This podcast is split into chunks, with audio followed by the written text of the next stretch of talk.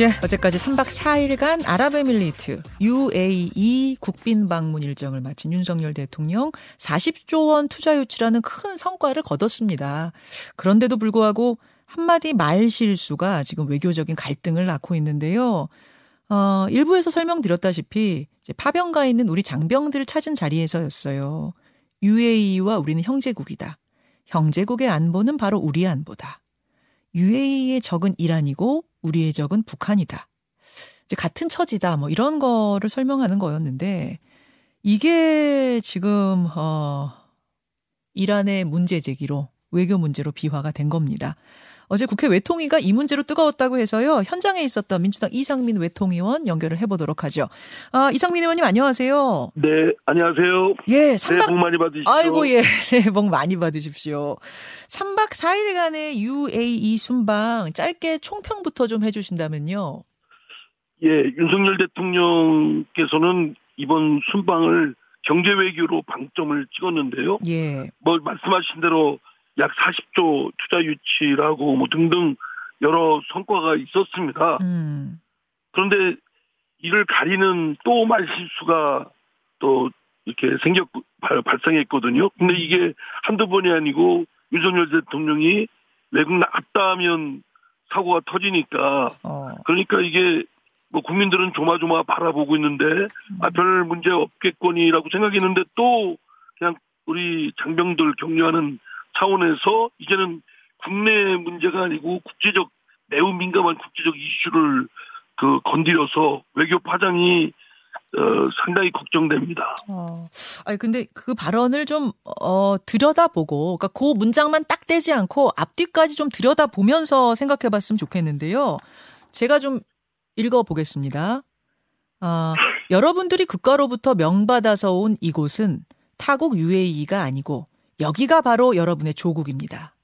그리고 이 형제국의 안보는 바로 우리의 안보입니다. UAE의 적은 가장 위협적인 국가는 이란이고 우리의 적은 북한입니다. 두 나라는 서로 여러 가지 군사적인 협력을 하고 많은 군사적 정보 기술을 공유하고 있습니다. 우리와 UAE가 매우 유사한 그런 입장에 있습니다. 자, 제가 좀 한 문장만 딱 떼지 않고 좀 앞뒤 문장 다 들어보시라고 읽어드렸는데요. 이상민 의원이 어떤 부분에서 가장 좀 문제를 느끼신 거예요?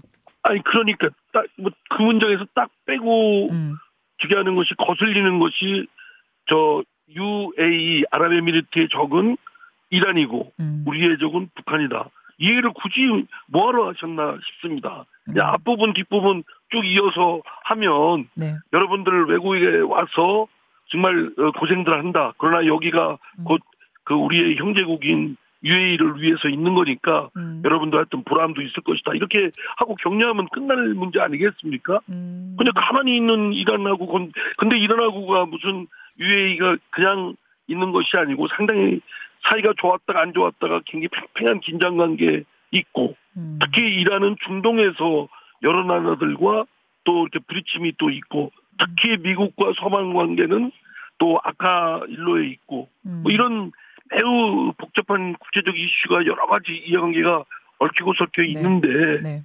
더구나 이란을 툭 건드니까 음, 그 만만치가 않죠. 더구나 이란은 지금 우리와의 관계도 굉장히 좋았다가 음, 요즘에는 그 우리를 미국 그 미국의 앞잡이로 보고 음, 굉장히 그 사이가 좀 어, 예민해 있습니다. 음, 그래 뭐 우리가 지금 석유 대금 70억 불을 줘야 될 채무도 있거든요. 네, 그걸 네. 지금 내놓아 내 지급을 해야 되는데 사실 미국의 대이란 제재 때문에 지급도 안 하고 있고 그래서 지난 21년도 재작년 1월 달에 우리 국적 화물선 음, 음, 유조선을 네, 네. 납포까지 했지 않았습니까? 맞아요. 나포 사건이 예, 있었어요. 네. 예. 이런 것이기 때문에 특히 이란으로서는 상당히 그 우리를 그 긴장 또 음. 예민하게 안 볼 수가 없죠. 그런데 그 말씀을 중동 현지에 가서 그냥 툭 해버리니까 음. 이건 분명히 그 말씀 실수죠. 말 실수고. 굳이 왜 했느냐 그 말씀이신 거고 굳이 왜 이 문장을 그러니까 그 문장만 이 전체에서 쏙 뺐으면 참 좋았을 텐데 그 그걸 그렇죠. 왜 굳이 넣느냐? 아, 격려도 하고도 관계 없는 얘기입니다.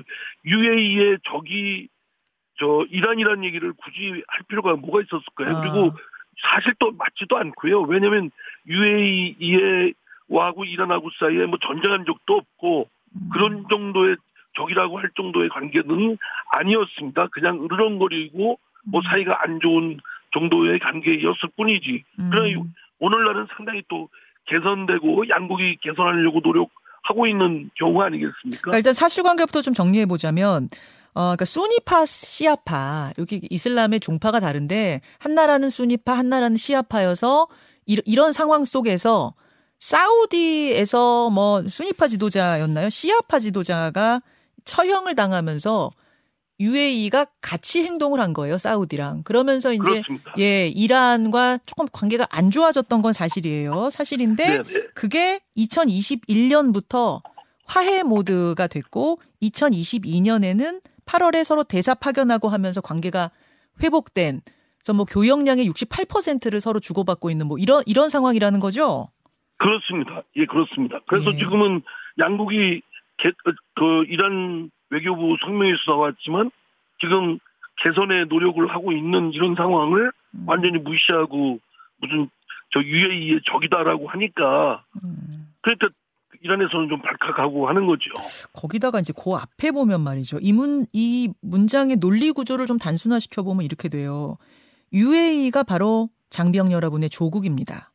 근데 UAE의 적은 이란입니다.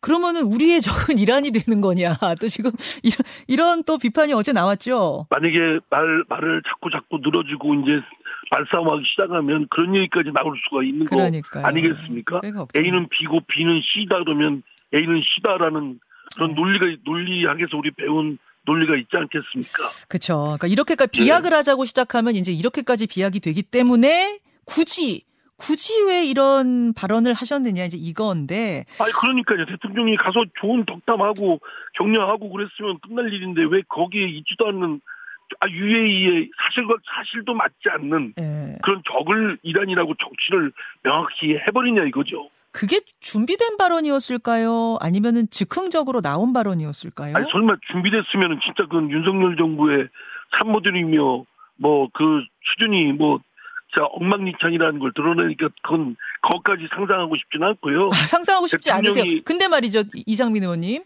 제가 지금 그 문장을 좀 길게 읽어드렸는데, 이게 최소한 본인이 쓰셨든, 참모가 써줬든, 한번 써 놓, 놓았던 발언 같은 좀 느낌 받거든요. 이, 이게 진짜로 그냥 제가 볼 순수 애들이 때는 제가 볼 때는 서- 그 미국의 시각이 상당히 많이 들어가 있는 그런 저 그 부분이라고 생각됩니다. 음, 그러니까 이란에 대해서는 미국은 거의 뭐 그 아주 나쁜 나라 중에 나쁜 나라라고 규정을 짓고 있지 않습니까? 그리고 예. 관계도 상당히 안 좋고 있고 예. 그런 미국의 미국 등 서방의 이 그런 입장이 많이 반영된 표현인데 음. 우리는 그렇게 얘기할 성질은 아- 아니죠. 혹여라도 참모가 쓴 거라면 이거는 정말 큰 문제. 그냥 그건 상상도 하고 싶지 않으세요. 네네. 아 그러면 만약에 참모들은 그 외교 어, 이런 거에 대한 전문가들이 포진해 있을 텐데 예. 이런 지금 국제적 중동 이런 국제적 그런 관계나 여러 이슈들에 대해서 전혀 생각 없이 그냥 어 일방적 그 입장만 반영한 그런 문을 대통령한테 음, 그 조, 조언을 했다라고 한다면 음, 더 기가 막힐 일이죠 이거는. 근데 그것까지 음, 생각하고 싶지 않, 않고요. 대통령이 그냥 우연히 음, 즉흥적으로 한 것이고 어디서 잘못 입력된 내용이 음, 된 것이다라는 말실수로 하고 싶습니다. 예, 그래서 예, 저는 우리나라도 예. 일본 이란한테는 괜히 뭐 이런저런 뭐 격려 차원이고 해명의 해- 그 경, 장병을 격려했다는 해명 또한 그게 구차스럽게 들리지 않습니까? 그 알겠습니다. 깔끔하게 말실수다. 그리고 좀 아, 미안하게 됐다라고 음, 음. 사과하는 것이 오히려 한 이란 관계를 음, 좀 어, 다시 복원하고 음, 어, 우리 국익에 맞게 외교 관계를 맺을 수 있- 있도록 유지하는 그런 방법이 아닐까 싶습니다. 지금 청취자 포심님이 아이 별일 아닌 거 아니에요? 그러니까 별일 별일 아니지 않습니까? 이렇게 문자 주셨는데 정말 이란이 그냥 어 모른 척하고 말 취지는 장병 격려니까 예, 그렇게 하고 좀 넘어갔었으면 좋았을 텐데 국제 외교라는 게. 그렇지가 않더라고요. 네. 이란이 항의를 했죠 이란이- 정식으로. 이란이라는 나라가 지금 중동의 맹주입니다. 인구가 한 9천원, 9천만 정도 되고요. 예. 큰 대국이죠. 그리고 어, 그 페르시아의 후예들이면서도 또 자원 부귀입니다. 석유, 원유와 그 천연가스의 음. 1, 2위, 2, 3위를 다투고 있고 네, 네. 나머지 뭐 농산물이라든지 희소광물이라든지 이런 거는 우리나라 어, 국가적 이해관계에서 매우 기묘한 나라입니다. 음. 또 앞으로 이제 서방과의 관계가 좋아지면 음. 여러 개발 여지가 많은 나라고 그럼 네. 우리의 철도라든가 네. 또는 여러 가지 같은 등등의 그 경제 관계를 맺을 음. 또 우리한테는 상당히 국익에 그 도움을 줄 나라이기 때문에 상당히 잘 관계를 맺어야 될 나라거든요. 이 그런데 나라를 네. 항의를 했습니다. 만들면 되겠습니까? 지금 항의를 한 내용을 보니까 이제 이렇게 얘기를 했더라고요. 윤 대통령의 발언은 페르시아만 국가들 간의 역사적 유대 관계, 이와 관련한 관계 발전의 급진전을 전혀 모르고 있음을 보여준다. 불필요한 간섭이다. 예의주시하고 있다. 한국 정부 해명 요구한다. 이렇게 공식 공식 입장이 나왔습니다. 그러자 우리 외교부가 그러니까요. 우리 네. 외교부 입장은 국가 관계와는 무관한 거다. 아크부대 장병들 격려하는 차원에서 한 발언이다. 확대 해석하지 말라. 그리고 이란과의 외교 채널 통해서 소통했다. 그러니까 소통했다라는 얘기는 오해가 좀 풀렸다라는 걸까요? 어제 국회에서는 어떻게 답 들으셨어요? 아니 그, 그, 이, 저, 이란이 그, 이, 이해를, 이란이 이해를 했느냐라고 어느 의원이 물었더니 예. 이해를 했을 것으로 생각한다. 그냥 이해를 했다는 게 아니라 음. 우리 입장에서 이해를 해- 했을 것이다라고 그냥 일방 그냥 단정을 짓는 건데요. 그러니까 이해를 한 것은 아니겠죠. 아. 우리 저희가 들어도 이해가 되겠습니까? 강병 격려면 격려하는 말씀만 있으면 되지 왜 괜히 가만히 있는 이란을 건드려 가지고 이란의 감정을 건드려서 이란 저 외교부까지 공식적으로 항의하고 그에 아. 대해서 이 시비를 걸 정도의 상황이 벌어진 거 아니겠습니까? 그러면 의원님 지금 이제 어쨌든 이게 좋게 마무리를 해야 될 텐데 어떻게 하는 게 지금으로선 좀 최선이라고 보세요? 저 말씀드린 대로요. 네. 사람 관계도 그렇고 국가 관계도 그렇고 깔끔하게 말실수를 한 게 분명하니까 음. 말실수했다고 딱 인정하고 아, 사과하고, 사과하고, 예. 예, 더 이상 뭐 이런 예. 우리가 그런 일이 지지 않지 않도록 각별히 유의하겠다 예. 이렇게 정리하는 게 그분들한테도 또 말끔하지. 아니, 알겠습니다. 자꾸 장병 알겠습니다. 격려 뭐 이런 저희들이 들어도 너무 구차스럽습니다. 알겠습니다. 아니 해외 순방 다녀오면 보통 대통령들한테 플러스가 되는 게 보통인데 이번 정부 들어서는 해외 순방마다 좀 잡음들이 있었어요. 뭐 미국 순방에선 비서고 논란, 첫 해외 순방길에는 인사비서관 부인 탑승 논란, 또 뭐 엘리자베스 여왕 조문 갔을 때는 이제 교통 상황 때문에 조문 못한 논란, 뭔가 조금씩 다 매끄럽지 못한 느낌이 드는데 어떤 보완책이 좀 있어야 지 않겠습니까? 좀 대통령께서도 그 해외 순방 가기 전에는 미리 그런 과정은 있겠지만 좀 어, 숙지 하- 어, 공부를 어, 사전에 좀 참모들과 열심히 좀 하셔야 될 것 같고요. 철저히 다각도로 준비를 하고 현지의 대사관이든 또 외교부의 전문 인력들이든 좀 전문적인 그리고 미리 예행 연- 예행 연습을 해보고 그리고 준비된 것만 발언을 좀 했으면 좋겠습니다. 음. 준비된 것만 저 행동하고요. 아, 예. 준비된 것만 좀 하는 신중함 같은 것을 요구하셨어요.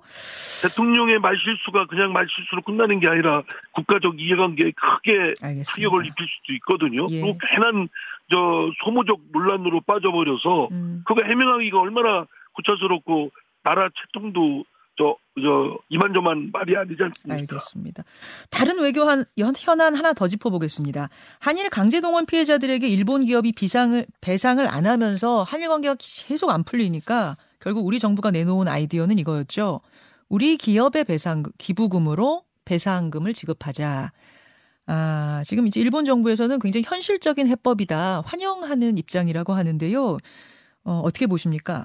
이 대, 어, 일본 어, 그 강제징용이나 소위 위안부 문제 배상 문제는 이게 단순히 뭐 금전 배상 문제에 그치는 것이 아니라 복잡하게 음. 얽혀 있습니다. 음, 우리나라 대법원 판결에 그런 것을 이행을 해야 될 부분도 있고 국제적 이슈도 있고 예. 또 앞으로 우리가 일본에 대해서 책임과 사과를 물어야 될 부분도 있고 또 미래지향적으로 봐야 될 부분도 있고 예, 뭐 이런 문제가 복잡하게 얽혀 있기 때문에 음, 어느 정부든 이 문제를 풀어가는 데는 상당히 어려움이 있다는 걸 이해를 하고요. 그렇죠. 윤석열 정부도 상당히 제약되고 또 어려운 문제이기 때문에 음, 어렵지만 그러나 이, 문- 그 협상이라는 것이 외교 협상이라는 것이 상대국과의 협상만 잘해서 되는 게 아니라 음. 국내와 여론, 국내의 공감대가 구축이 돼야 음. 그 성공할 수 있다, 성공한다라고 판정할 수가 있겠습니다. 예, 예. 근데 지금 어, 정부가 마련한 윤석열 정부가 마련한 강제징용 배상 문제에 대한 그 방안은 이미 뭐 드러났듯이 여론이 비등하고 피해자들이 도저히 받을 수 없다고 완강하게 지금 나서고 있지 않습니까? 예. 그러면 그 방안을 할 수가 없는 겁니다. 음. 그 방안을 설사 일본하고 협상 타결을 했다고 해도 그 방안은 반드시 확, 그 오히려 문제를 해결하는 게 아니라 네. 확대 재생산 하게 되고 실패로 귀결될 것으로 생각합니다. 이렇게라도 풀어야지 언제까지 그럼 이걸로 한일 관계 발목 잡힐 거냐 뭐 이런 의견도 있긴 하거든요. 아, 그거는 맞는 말이지만 과정을 거쳐야죠. 피해자분들 음. 중에도 강원의 차이가 있을 수 있고요. 음. 또 여론도 어, 여러 가지 부분이 있을 수 있기 때문에 네. 여론을 설득하고 또 그 특히 무엇보다도 피해자분들을 잘 소통을 해야 되는데 음. 그 부분이 좀 윤석열 정부에서는 음. 좀그 소 좀 충실하게 하지를 못했던 것 같습니다. 알겠습니다. 피해자분들과 좀 더 밀착되고 좀 잦은 소통을 통해서 네. 어느 정도 서로 간의 이해가 구축이 돼야지 그냥 밀어붙일 성격은 아닙니다.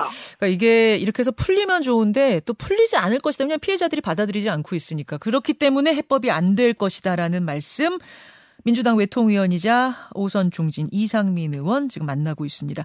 이 의원님 당내 얘기도 잠깐 가볼게요. 네네. 어, 검찰이 성남 FC에 이어서 대장동 의혹, 의혹 관련해서도 이재명 대표에게 출석 조사 받으라고 통보를 했습니다. 설 쇠고 27일, 30일 이렇게 출석해라 요청을 했다는데 출석하느냐 마느냐 놓고 어제 의원총회가 열렸죠. 네네. 예. 분위기는 뭐 그것 어땠습니까? 때문에 열린 건 아니지만 음, 뭐 여러 의견을 묻는 자리였습니다. 그렇죠. 전반적인 분위기는 어땠습니까?